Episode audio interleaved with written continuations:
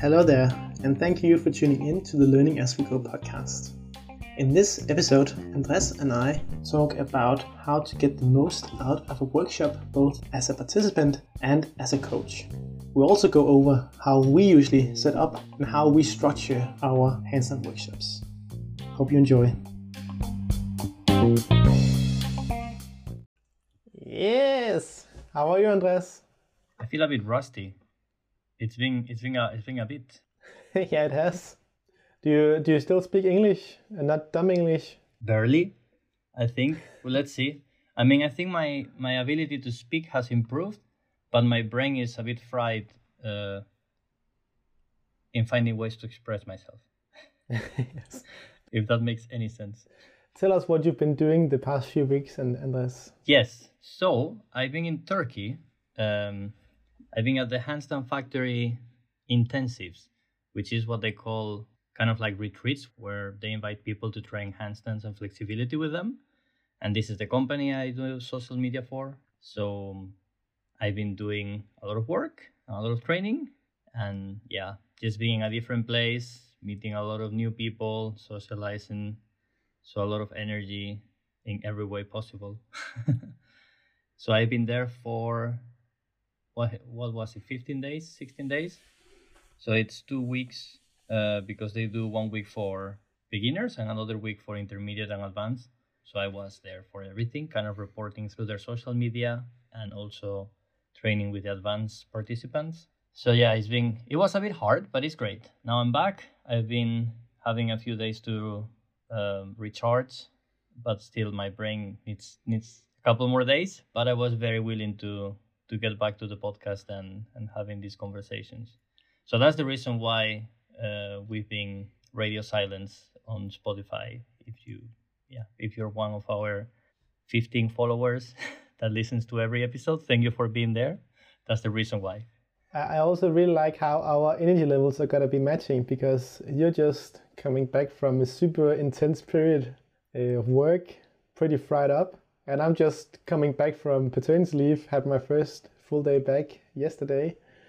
So I'm just like full of of energy, wanting to do stuff.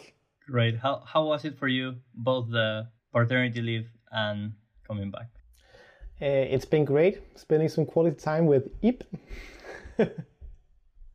I mean, I think it's always with any kind of maternity leave that there's a lot of good things, and there are also a few times when it sucks. Yeah, of course. But you also been traveling a lot, no? I don't think so. Didn't you visit your family and whatnot? Oh yeah, during Easter. Yeah. Yeah. We did. Yeah, that was part of the beginning, no, of the month, or? Yeah, it was. Oh yeah, that's right. I guess it didn't really feel so long ago. Yeah, I mean, I think the last recording we did, which, by the way, I still have to edit, it was while you were at your... where were you? Oh, that's right, yeah. You were at a different house? Yeah, at my family, at my in-laws. Exactly. Yeah, that's true. Yeah, but that didn't feel like part of the paternity leave, because the kind of routine only started after that week. Yeah, okay. But it's been good. It's getting Eve started in, I guess it's kindergarten in English. Mm-hmm. And he's happy about it. Okay. Still managed to find a bit of time to do handstands with Eve, or with him, more like when he was sleeping. Yeah. But it's also super, super great to be back. And I guess I also sometimes get the feeling when I'm away from, since it's your own business, right? Mm. So I kind of start to itch to get some things done when I'm away for too long. But this was a perfect amount of time for me, I think. I could probably have gone a few weeks more without getting too frustrated, but I was ready to get back. Yeah, I can get that. Yeah. All right. How does it work, the kindergarten? Like, or maybe a better way of phrasing it. In Denmark, what is the common way of approaching this for kids? Is it like a few days per week first? Is it a few hours, or how does it work? At least a week, I think, for the first, for all your kids, basically. So you start, I mean, we actually did it over 2 weeks. So first we just came from and was there for half an hour, while I was also there. Mm-hmm. So that was the first 3 days. where the third day we were there for a few hours and he ate lunch there and all that. Wow. Then the fourth day I was away for, I mean, I took a walk around the block, so it was like half an hour. And then the next day it was kind of the same. And then, you know, the next week we started to up the time. And then by Friday he was there for a full day. Mm. Okay. Yeah. A full day is? That was from like from 8 and until I think almost 3 o'clock. Okay. Wow. Okay. How is he taking it? He's super happy about it. Yeah. Wow. Okay. Yeah. He's loving it. And I mean, also like the Friday where he was there until 3, it was also the idea was we were going to pick him up after his second nap, but then he slept for 3 hours. So I was like, okay. Usually he sleeps for an hour and a half, maybe 2 hours if he's really, you know, going at it. Yeah. That's great. How are you guys coping with it? It must be weird not having him for so many hours. Yeah, but it's also nice to get a little more time off. Yeah. But I mean, when we deliver him or drop him off at around 8 o'clock, that's just about the time where he's going to be taking his first nap. Mm. And then he wakes up maybe 2 hours later because apparently he sleeps like so good when he's at down there. And then he's maybe, awake for 3, maybe maximum 4 hours, more like 3 hours tops. And then he's going to take a second nap and then we take him, pick him up again. All right. So it's not so much waking time that we're missing. Yeah, I see. Yeah. Okay. But he's also been a bit, you can feel that he also spends some energy when he's down there. Yeah, makes sense. But it's all good. It's pretty cool. All right, so is there anything you've learned during this paternity leave period?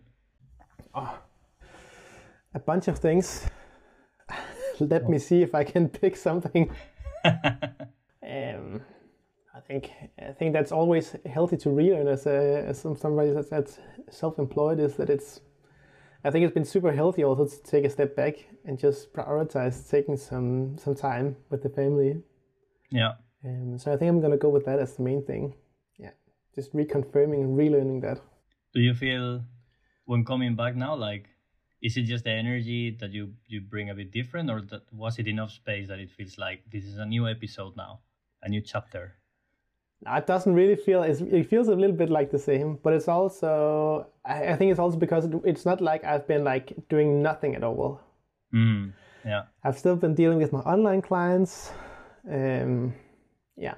and a few other minor things. I mean, I try to lay off as much as possible, and that's I think that can be a struggle to actually really try to not do things. Yeah. Also because I mean, the last few weeks of paternity leave, I also need to communicate with the clients and see face to face, because of course we need to set up like the times and agree, okay, we're still going to meet at this. Mm. Yeah. So there's still been some things. Yeah. Okay. So it's not like I feel like it's a new chapter in my professional life. Yeah. It's getting back to it. A little bit different because I'm not going to be teaching the personal trainer course for some time now. Mm-hmm. Which is, of course, it's negative from a financial standpoint because it's a really nice income. But it's nice to have some extra time just for developing my own business. Yeah. And I mean, especially this first week coming back where I've just been like writing programs for a few hours each day just to catch up on things. Yeah. Yeah, of course. Yeah. Transferring everything to TrueCoach and And I was trying to like spread out the transfer of clients over to TrueCoach, but then because I've been on paternity leave, it's still like basically all of them at once. Yeah, exactly. I mean, you probably needed to do all the programs now, so might as well just do it there, no? Yeah, exactly. So that's good. So I guess that's also what's brewing for you? Yeah, pretty much. Like programs left and right. For you. Exactly. What about you, Andres? Yeah, I mean, I guess the lesson that I've learned, I've learned many things these days and I already forgot them as well. But what you said made me think a bit, because, I do feel like when I have events like this, there's a bit of a before and after from the point of view that I kind of plan so many weeks before for that event. And then when coming back, even the routine I follow is different, both like, even with my own training but especially what I need to do for work. You know, it's like so big events that the content of what I need to do is different. And usually it changes so much. How can I express it? Like I work remotely, right? So I rarely meet my coworkers, and then I'm with them for 16 days where we have the chance to talk about many things and also just like have this human connection and receive validation from my work in a different way or on a more regular basis. So when I come back, it always feels a bit different. Like, okay, now how I approach my work, where's the bar for different things, how much I want to push different things. Then also we have a bit of a decompression couple of weeks after the event because everybody works very intensely. So it's like a slow start. So I always feel like, yeah, it's a bit like almost not quite as I asked you, like if it's a new chapter, but almost there's a little bit of a before and after. Yeah. Which I feel is quite beneficial because it helps me reflect better in how I used to do things after having this break and rebuild a bit differently some of my systems or things I used to do. Yeah. But I guess also, I think it also often feels more like, you know, starting a new chapter just because you've been somewhere else. Yeah, for sure. And you're coming back home. Yeah. Now I'm still working from home. I've been. Yeah, exactly. Yeah. I think that's the main, the lesson I would say is that it's very beneficial from time to time. And I say time to time as like four or 5 months. Plan something that gives you that opportunity of having that little space away or have a big change somehow that serves as a tool to do these reflections and yeah. And maybe change things, because sometimes we get so much in this like process of doing things that we improve them and we continue, but we don't get never that distance that helps us realize like, oh, why I've been doing this in this way for this long when maybe I could also do that. Yeah, what I'm hearing you say is basically every once in a while you need to break the routine. Take a break. Yeah. No, but yeah, break the routine. Yeah. But I mean, in the end, it's not like I went on holidays, right? I was working also hard in a different way, but having some of change. Shake things up. No, but I like that. So I'm going to go with that one. Yeah. And what's brewing? What's not brewing? Is the question. Pick something. Pick something a bit different. Also because while you're thinking about what to tell us about Andres, maybe we should also just let people know that we've actually implemented a new thing. Where yeah. Andres has set a timer, and we're going to spend a maximum of 15 minutes just rambling as part of our intro. So yeah, we're getting close. Yeah. I might or might not forgotten in the first 2 minutes to start the timer, but I have it right there in front of me. The thing that we forgot is to invent some sort of signs that we can give to each other to know how much time is left. Okay, anyways. What's brewing? I guess something connected to this is that we might have found a new apartment, kind of out of the blue. So I don't want to say fully yet because we're waiting for kind of the landlord to come back after the agency kind of contacted the landlord. But this kind of came out of the blue. We were totally not searching for it anymore. We had been searching for apartments for like 4 months without success, which was a very stressful process here in Rotterdam. It's kind of hard finding nice apartments. But yeah, this came out of the blue, and if this happens, it is really gonna be a before and after new chapter of my life.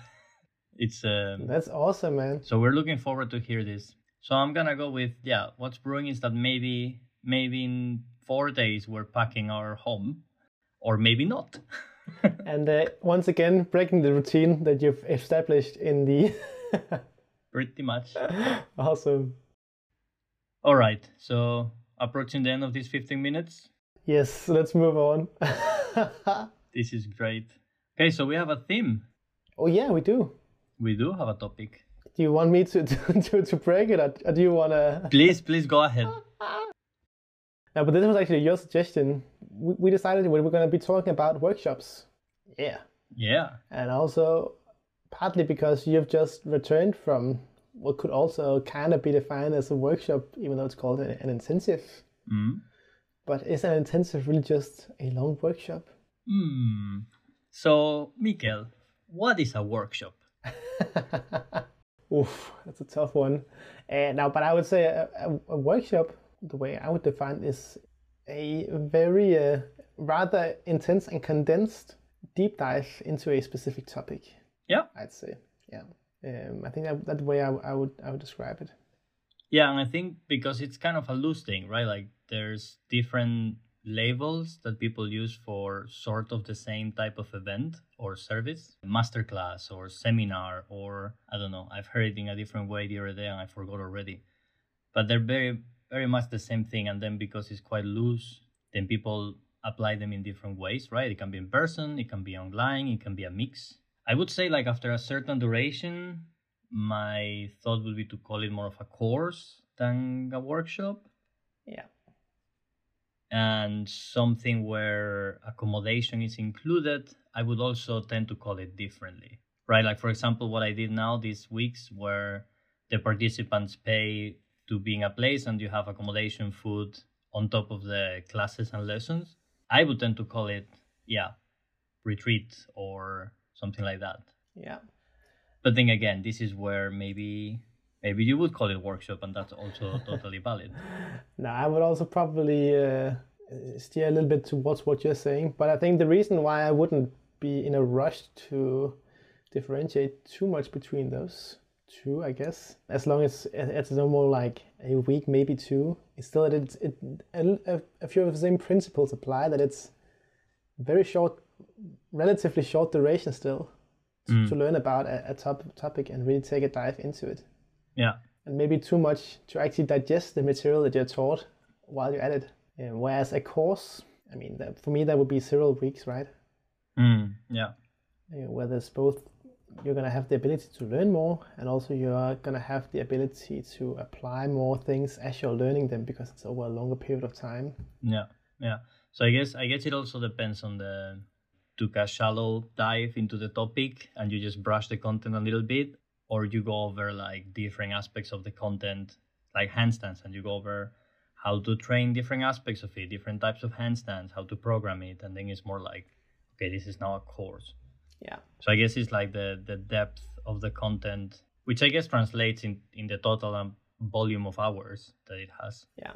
All right. I mean, at least if it's a good workshop, then more hours means that you're going to be diving deeper into things, right? Yeah, usually, yeah. Yeah, usually. Yeah. But this, I think, is important in a way because, I mean, we have in our notes talking about some of these mistakes we've made in the past, but I think I'm going to just talk about one I made, and probably you can relate with this, which is wanting to give way too much content for the hours that the event is gonna be. So like if you're gonna teach a 2-3 hour workshop and you wanna talk about everything you know about handstands and give all the content you can, it's not gonna work. Yeah. Spoiler alert, not gonna work. Yeah, I mean, I think that maybe that would be a good segue into maybe start out by talking about like a few of the things we've learned about hosting workshops. And for both of us, I guess we've both mostly done handstand workshops as hosts, and also flexibility workshops. Done some together as well. Yeah, a partnership. Wow. This is how the bromance started, no? Yeah. This is the first point of contact was the organizing these classes / workshops. Exactly. Wow.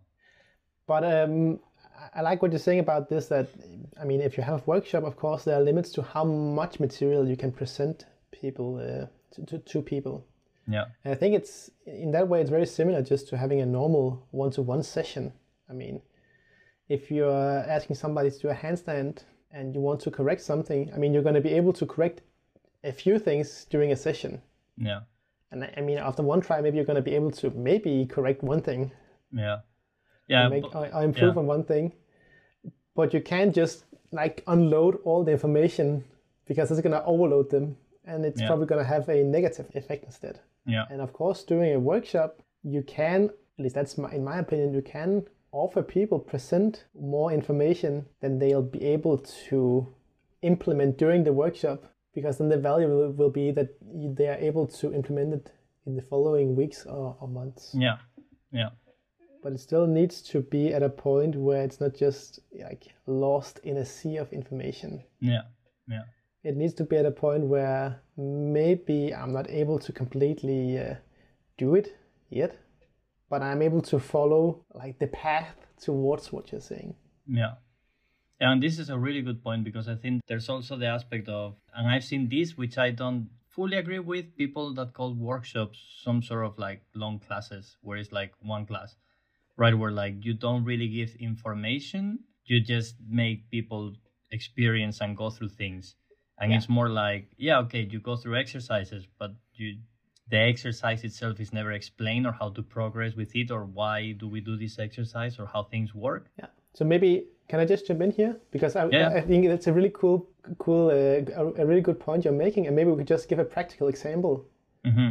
So like, for example, a class, I think we agree on this. If we're doing a handstand class, and let's say we're working on press to handstand, then we would find an appropriate exercise for all the participants to do, and just kind of control and give them the amount of sets and reps and whatever they're going to be doing, and focus on that. But if we're doing a workshop, we're going to present them with the whole path that they're going to be taking from their level and to the point where they'll be able to do the press to handstand. So maybe it'll be like, okay, at the point you're at right now, you should probably just like get a solid tuck handstand before you're going to really invest too much time into this. But once you have that, the next step would be to do this and then this and then this. Yeah. So that to me would be the main difference. Like the workshop, you're kind of paving the way for them. Instead of giving them the fish, you're giving them the fishing pole, right? Yeah, yeah, yeah. It's the goal, in my opinion, for the workshop. Yeah, well, that for me is also the same. Like the very, very main difference is like in a class, you use the tool and you just train your body and you experience the thing. The goal is to get the body tired by using the tool. In the workshop, it's about presenting the tools and making people understand how to use them. And I actually make a big point when starting the workshops in telling people, this is not 100% a workout. You're gonna get tired, but the goal is not to get tired. The goal is to learn to use the exercises. Yeah. Which is a huge difference when teaching these two types of events. Especially for the handstand workshops, right? Where you really need to, especially the beginners. Yeah. Like don't wreck your wrists on the first exercise we're gonna be doing. Yeah, 2 hours like, is a lot of time to wreck your body. Yeah. Yeah. And you're going to have maybe 20 quality sets in you or something like that, right? Maybe spread them out. Yeah. Yeah, exactly. And this, I guess, is one of the lessons we've learned just out of practice. Probably at the beginning, we were not so careful with these things, or that introductory speech that you always give at the beginning of the workshop and give these disclaimers or make these things clear. Adjust expectations for people. Yeah, exactly. I think like starting out by managing expectations. What am I hoping that you're gonna be taking away from this workshop, and how should you approach the material that I'm presenting to you? Yeah. And then I would say, like you said, it's about giving people tools, giving them the understanding. So in my opinion, a good workshop, it's not necessarily one where you like afterwards you achieved a new skill. I mean, that's cool if you do, but where you're really reaping the benefits of a workshop would be when you're implementing the tools that you've been taught over the next probably months. Yeah. And I mean, if it's a long and good workshop, you're going to have material to work with for several months. Yeah. Yeah. And even it can be a way of elevating your training, where like maybe the training you're following or your program is exactly the same, but now you're going to be more effective because you're going to be able to implement better cues, have better focus, understand what is supposed to happen with each exercise, because especially with skill training, you can do the same exercises in very different ways, and some can give you much better results than others. And it's just a matter of being very aware of what's the focus, what are you trying to pursue and achieve with each exercise, which can provide a huge difference for the development while training. Yeah.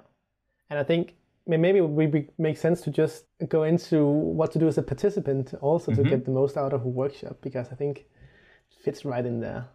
Yeah. And I think one of the major things that comes to mind is that if you really want to get the most out of a workshop, then don't treat it like a class where you're just coming to wreck yourself. Just do the thing. I mean, because I know a lot of people that like they go to a workshop, have a good time, oh, super interesting material. Then I'm going to go back and do exactly what I've been doing up until this point. Yeah, yeah. And kind of like not at the at the new stuff they're being presented, and then it's like, yeah, cool, that's it. Yeah, yeah, for sure. I mean, the smart way I would say is ask a lot of questions to the teacher. Like really, I love when people start like asking like, but why this, why that, what if this? I mean, yeah. In the end, it's about trying to get the most information out of like how to apply the tool, how to use the tool, and taking notes is super important. Also, taking notes, maybe if possible, making videos. Yeah. And I would say also, like, pick a few of the tools you're being presented. You don't have to, you know, you're probably not going to be doing everything you did in the workshop. Mm. Pick a few things and do them consistently over a period of time and see how it works for you. Yeah, yeah. That's really, that's really where the goal is at, in my opinion. Yeah, yeah, exactly. And I remember one of the best workshops, I mean, for me at least, that I attended was when I think it was almost back in 2016 or something. I attended Emmet Louis workshop, the M3 Modern Methods of Mobility. And it was I was just so psyched afterwards also because I had so much stuff and so many like methods to come back and try out. Yeah. And I just had like a fully stacked notebook of things to do. Like, yeah. Hey, after I'm done with this for a few months, I'm gonna go over to this one, and then I'm gonna start to try and implement this new thing. Do they give this one back then? Yeah, I have. For the listeners, I have here the notebook that we give in the seminars of M3. Yeah, I have a super old one, full of notes. Yeah, yeah. Yeah, it's great. I really think it's like one of the biggest values of the seminar they give is like the depth.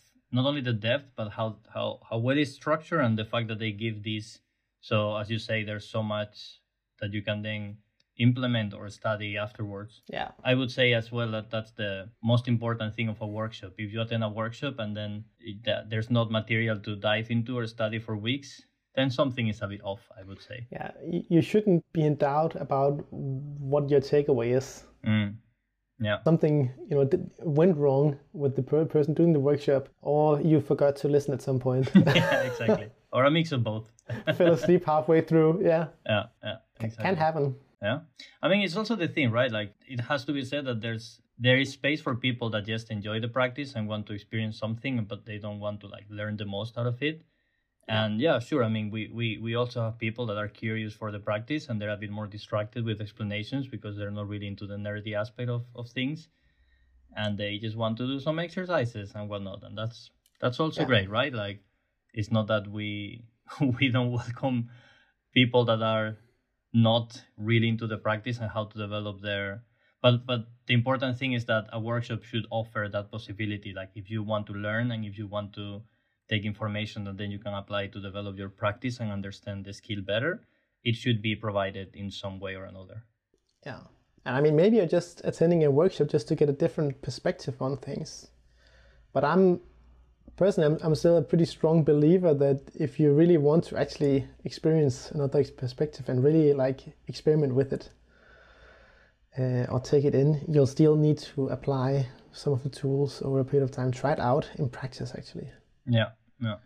And not just writing down the exercise and be like, okay, cool, I got that in the bank. Mm. Okay, maybe do it so you understand some of the nuances. Yeah. How it actually feels. Yeah, and I think here is also, I mean, we could talk a bit more into how workshops can separate a bit into different categories depending on the experience of the practitioners and like in general with the skill, but also with us as coaches, because it's quite different when you do a workshop for people that you've never met before. Say like you organize a workshop with a dance studio or like, I don't know, some sort of movement studio in a city. You go there, you never met the people. You have 2 hours to explain kind of the basics to give them some sort of knowledge there. That's very different than if you do a workshop into press to handstand, focus for the people that you teach regular classes to, where... Yeah. It gives them a chance to, they already know you, they already train with you, but of course in a 1 hour class, you don't have the time, nor you should aim to explain the details of these things because the goal is to train. Yeah. And then in this workshop, they have the chance to dive deeper into a specific topic and then you go all in there. And the content right approach for these two workshops should be quite different, specifically in terms of the depth. So I think it's something worth also like having in consideration, and this maybe is more for the possible trainers that are listening that are considering getting into workshops. When organizing the workshop, it's quite important to know this type of context, right? So then you can decide how much in depth you want to get into the thing, how loose the structure should be, because if you don't know who the participants are, maybe it's not the best to have a super rigid structure because maybe the people are not ready for it, or maybe it's too the opposite of advanced basic for them. Yeah, I think that's one of the main things that I think, in one of the main ways that I think my workshop has evolved, that you realize, okay, it's nice to have an idea of what do I want to cover, or what areas do I want to cover, but also knowing that, okay, in this kind of subject, there is a huge possibility to differ a bit depending on where people are. Yeah, and we can put the focus in different areas of the skill. Yeah, I'm thinking this could have been part of the very first thing we talk about in terms of defining the workshop and format. But maybe just talking about what does a workshop offer, like from I'm building my business as a coach and I want to offer different things. Why would I consider offering a workshop? And of course, in our case, we have experience in some sort of niche, which is handstands and flexibility, but it's a format that might work for other type of contents as well. Yeah. So maybe it's worth also talking a little bit about that in terms of, in more detail, what is the actual format of it? So like we go to a space, what happens there? Yeah, what happens at the workshop? What do you think? Okay. Should I say what I was? Yeah, please do. Thinking about a bit. Yeah. I was like, how can I phrase this into a question so it's not me just like bringing it directly? Didn't work. Yeah, so like as we said before, when you're a coach, you might want to start teaching classes as well, which is a different revenue stream. It's an opportunity for you also to grow and develop as a coach, get exposed to different people and offer services in that way. I feel like offering these workshops is both a chance to get yourself known in different locations, especially when it's a skill that is a bit more niche in this way. But if you teach any sort of movement-based type of skill, whether it's acrobatics, pole dance, any sort of like aerial disciplines, there's probably some sort of studios in other cities where you can go and teach a workshop about a specific type of thing, maybe your specialty in this discipline. So what it offers is, on one hand, this opportunity of get yourself known to new people that maybe you can then bring at your classes, or create traffic to your coaching. But also it offers this opportunity of increasing the knowledge of your current clients, because it's not common that we have the opportunity to have, time to explain in depth certain important aspects of exercises or methodology or progression models, etc. So what you do is you basically have a room that fits the needs of your skill, and you invite people, usually it's medium-sized groups, right? From 6 to, let's say, 16? It's a good number. I think above that, yeah. Then it becomes a bit of a different type of event maybe. And then during 2 to, 14 hours maybe, distributed in different days, or... Yeah. You can have different depths in this regard, right? But it could be like a Saturday morning, 2-hour and a half, 3-hour workshop where you go, talk about your thing and help people experience these things. That would be a little bit this idea of the format. Yeah, yeah. And what you were also getting into was how to use it as a coach. Yeah. There are two main approaches. Mm-hmm. And let's see if you agree, Andres. Okay. But I think there's the one where it's actually where the main focus of the workshop.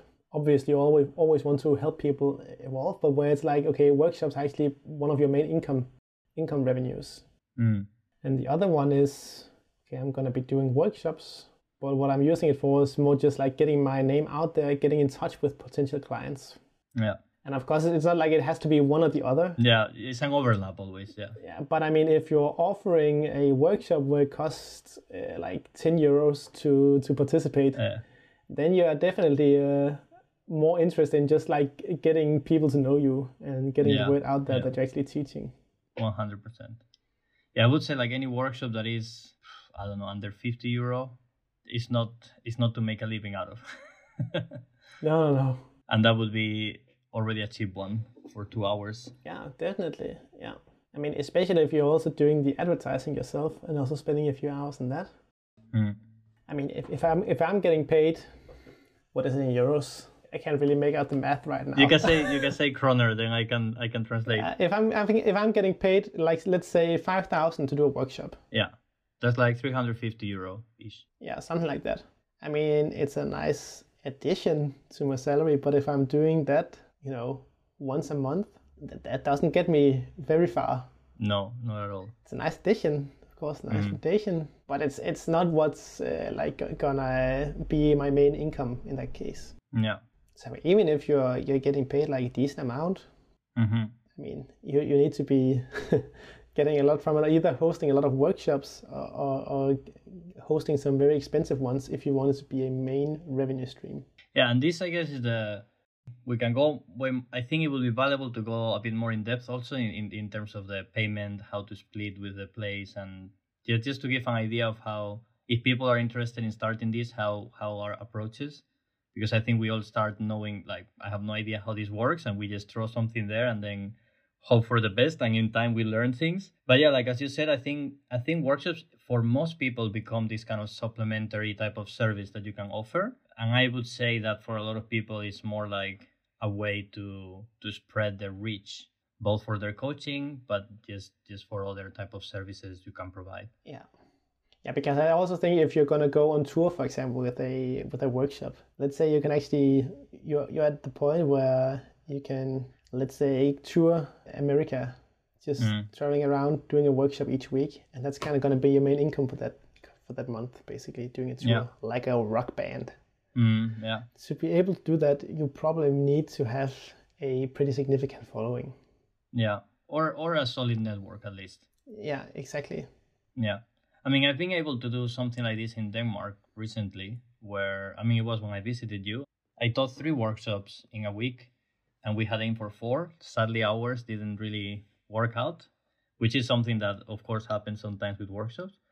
Yeah. And I mean, I'm kind of known in Denmark, but obviously I'm not like famous by any means. But it's just places that either I've worked with before or places where I studied.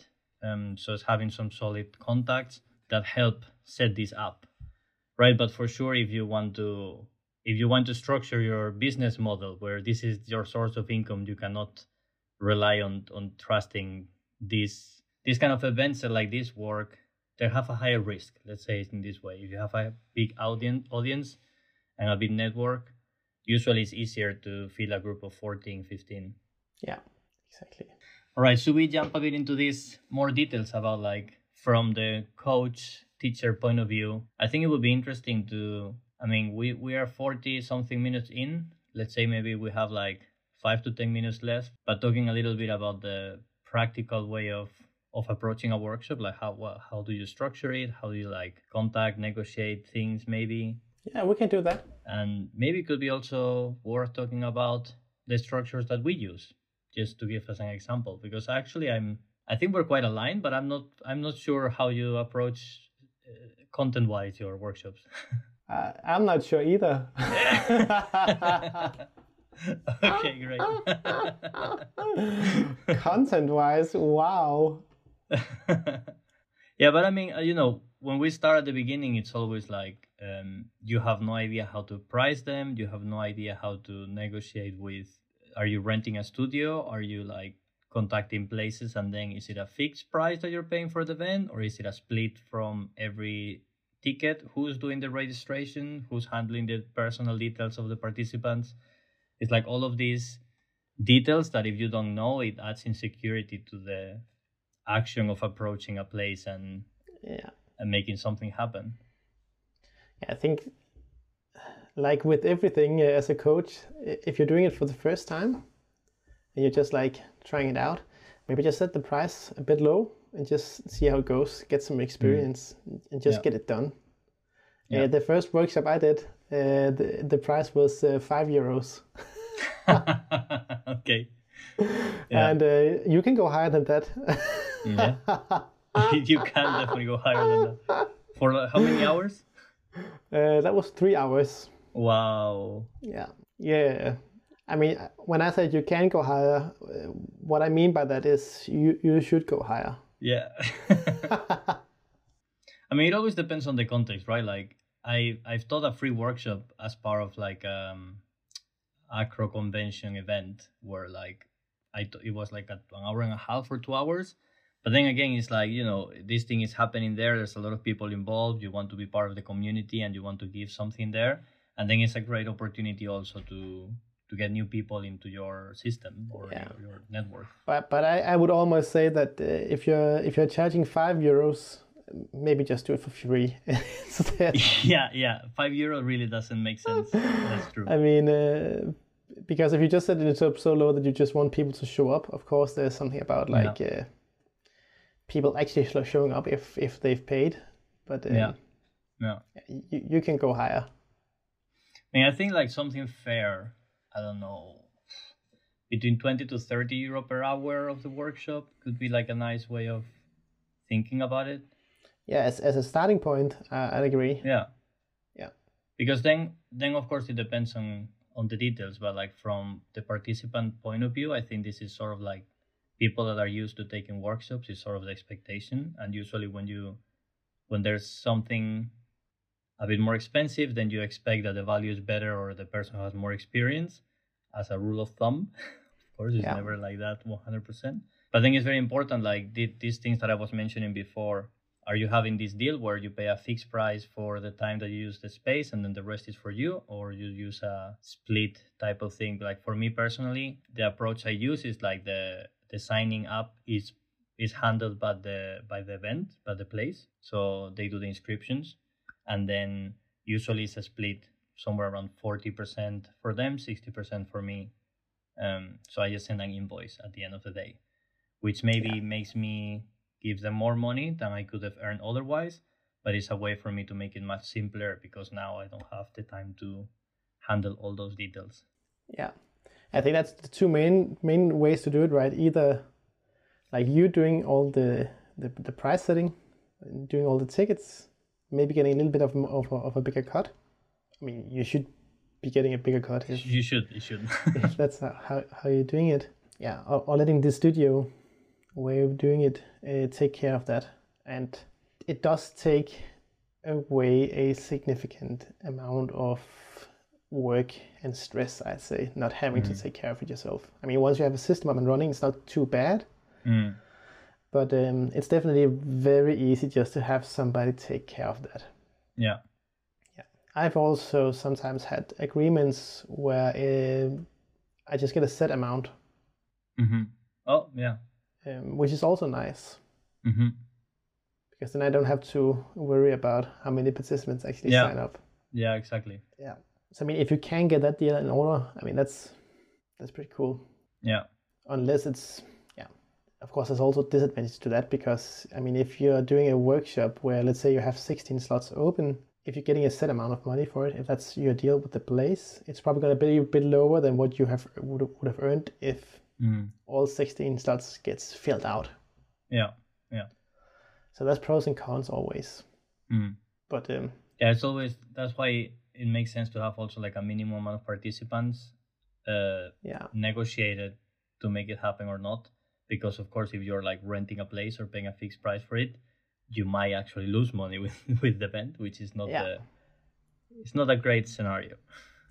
And I think also in price setting, I think you should also think about, okay, how much time am I actually spending setting up the workshop? Mm. Is there transportation involved as well? Mm. Yeah. And also how much time I'm actually spending doing the workshop. And if you do the math then you should also see that, okay, what am I actually going to get out of this for all the energy you're putting into it. Yeah, exactly. And then again, of course, you don't necessarily have to be getting rich off of doing the workshop. If one of your goals is also just to get your name out there, get some exposure, and that's also worth something. But you need to make up your mind as well, like how much is it actually worth? Yeah. And I mean, of course, if you're just like starting out, it can be worth like doing stuff where you're not earning a lot just to get known. Yeah, I would say even if your goal is more marketing wise, then you should also think how to you should have some sort of like system afterwards where like you either send them an email or there's some sort of follow-up, or you invite them during the workshop to try these things out and get back to me. So you encourage the creation of this relationship or setting a foundation for it, which is very different than if you do a workshop where you earn money, then you might even, depending on the duration of it, at the end give almost like a program for the participants. So it's like, you can contact me, of course, but it's much more done, so you can go free on your own for a while. Yeah, like you can even adapt your way of communicating and the follow up contact points with the studio or the customers. Yeah, and I always I always give people the opportunity to sign up to my mail list, mm-hmm. so they can both hear about when there's like new things coming and maybe receive some tips as well. Yeah. I mean, if I were to make better use of it, what I would also do is that I would get people to sign up to my mail list, and then I would actually like send them some extra tips later on, right? So to kind of see, okay, some of these people. I mean, that would increase the odds of getting some of these people to maybe sign up for online coaching and stuff like that. Yeah, exactly. That's the main way that I've grown my mailing list is through doing workshops, which is a topic for a whole other episode, mailing list and why they're important and all of these things.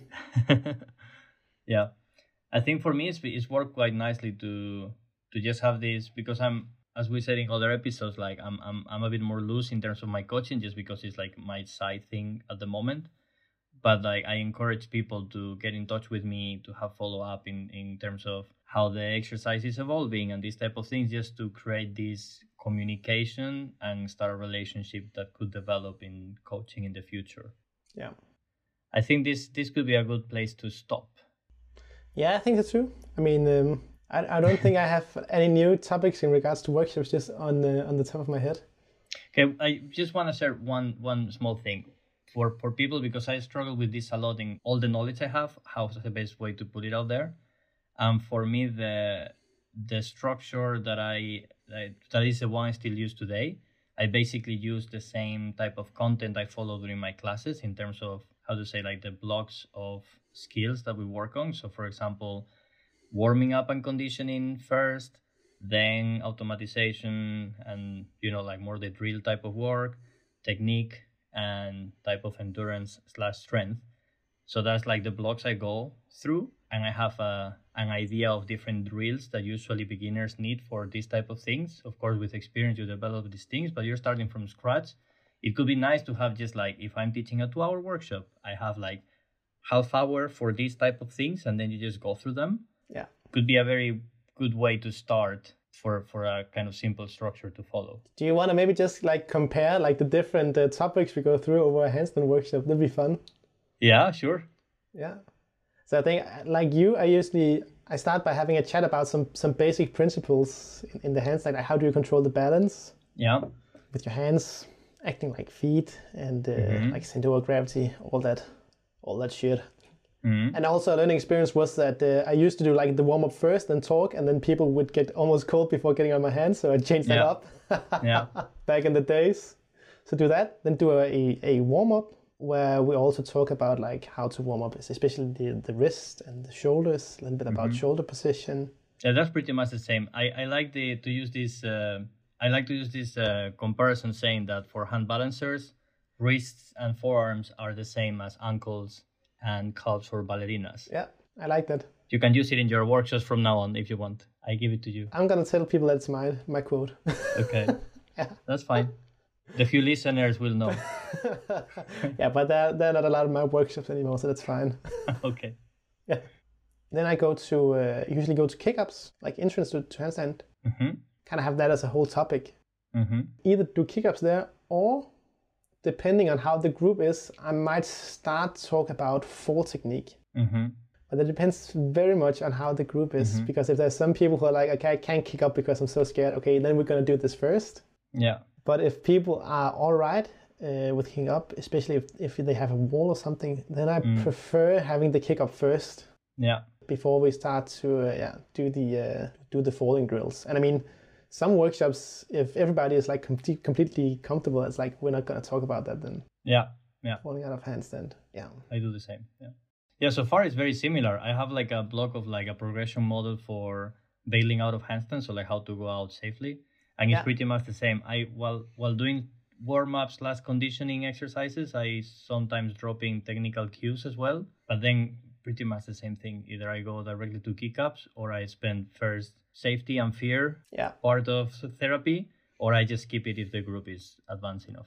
Yeah, it's fine. Yeah. And then I usually start with, depending on how the kick-up goes, hopefully it's going to go well for most people, they can kick up to the wall. We're going to start doing some things with the back to the wall before going stomach towards the wall. Mm-hmm. Focusing on, now I'm talking about a beginner workshop, right? Mm. Just like going over the basics, toe pulls, heel pulls. And then depending on the group, we're going to go also into like some basic shape changes. Almost always, we're always going to go through the tuck, but it's not all groups where we get to the tuck with the stomach towards the wall. Depends a little bit on the group. Yeah. And then finishing up with some conditioning work, because that's already 2 hours. Yeah, yeah, exactly. I mean, it's pretty similar what we do. And then the nice thing of it is that if you go even like a level higher of like what is the content of each of these pieces, you can basically apply the same structure for total beginners or more advanced. You just change the content according to the level where they are, and then give them harder. So like, of course, when talking about learning how to balance, if you have people that are like intermediate/advanced, maybe starting to be ready for one-on work, then the whole balance thing is like, okay, maybe things to refine balance, maybe more like heading variations, and then you already start with one-arm work, for example, which is quite technical because it's the progression model they need. Yeah. But basically the structure was the same way. So maybe kick-ups, instead of just basic entrances, you start doing different variations of presses there with like some technical aspects. Yeah. Yeah, I mean, if I'm having like the intermediate group, like after beginners, you can hold a handstand consistently for like 20 seconds and 20 seconds. Mm-hmm. They like to have everything like kind of related to the press to handstand, because that's one of the main things you're going to be chasing afterwards, right?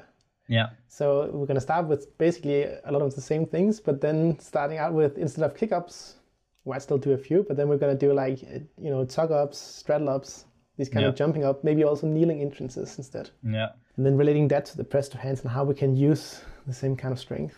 And then instead of just like doing regular balance work, we're going to maybe do some head in. And then instead of just like tuck on the wall, we're going to do freestanding tucks, deep tucks, and pike work instead, right? Yeah, yeah. And then the press work, of course. Exactly. Yeah.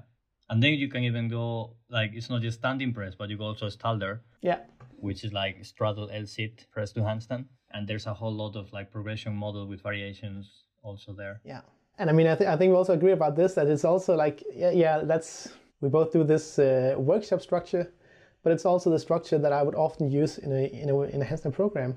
Yeah, yeah, exactly. And this is the way I explain it at the beginning of my workshops. I say, basically what we're going to do is like, I take the same structure I follow in my 1 hour class, and then we just slow it down so we have the chance to experience all the exercises and go through like why things work in the way they work and why do we do the exercises we do. But it's like a slow down practice, which means it's the same as like a training program as well. Yeah. Man, we're so good at this. Damn, yeah. Yeah, but I think it was super nice that we went through this as well. Mm. It was interesting for me at least.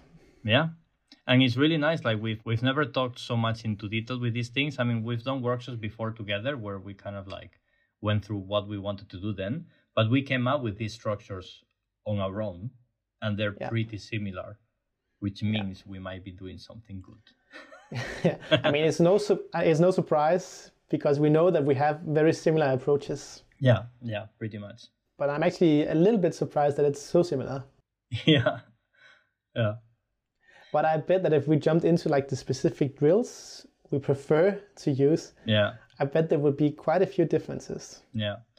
And even if there wouldn't be so many differences in the nuances that we offer and the cues, I think, and this is something very important for every coach out there to hear, a big part of the experience is how you communicate things and your personality. So even if you do exactly the same thing that other person is doing, a lot of customers, clients, trainees will really appreciate maybe your workshop because the way you explain things, the energy you bring in as well.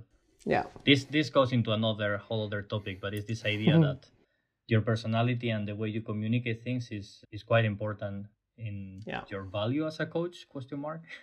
Yeah. I mean, in regards to how people connect with you, and yeah, definitely. Like, people could go to your workshop, my workshop, and their experience could be quite different just because we are different people. I mean, we're both great, but we're just different. What can we do about it? Yeah, I mean, coaching is a people's game. Yeah. So you could have a horrible technical understanding, but still get lots of clients because you're really good at connecting with people. Yeah. I mean, you should also have good technical understanding, but yeah. All right, I think we should stop here now. We're starting to let's please wrap it up. All right, so thank you very much for joining to this episode, and we hope to hear you again. We hope that you hear us again soon. Yes. I think from now on we're gonna start adding some Q&A options in our Instagrams with this Instagram prompt, so people can submit questions, and we're gonna try and implement that into the episode. So we would end with some questions from listeners/followers. So feel free to check our Instagram accounts and submit your questions. Damn, it's the Somi here, magician at work again. Awesome. All right, take care. Nice. Damn. Stop recording.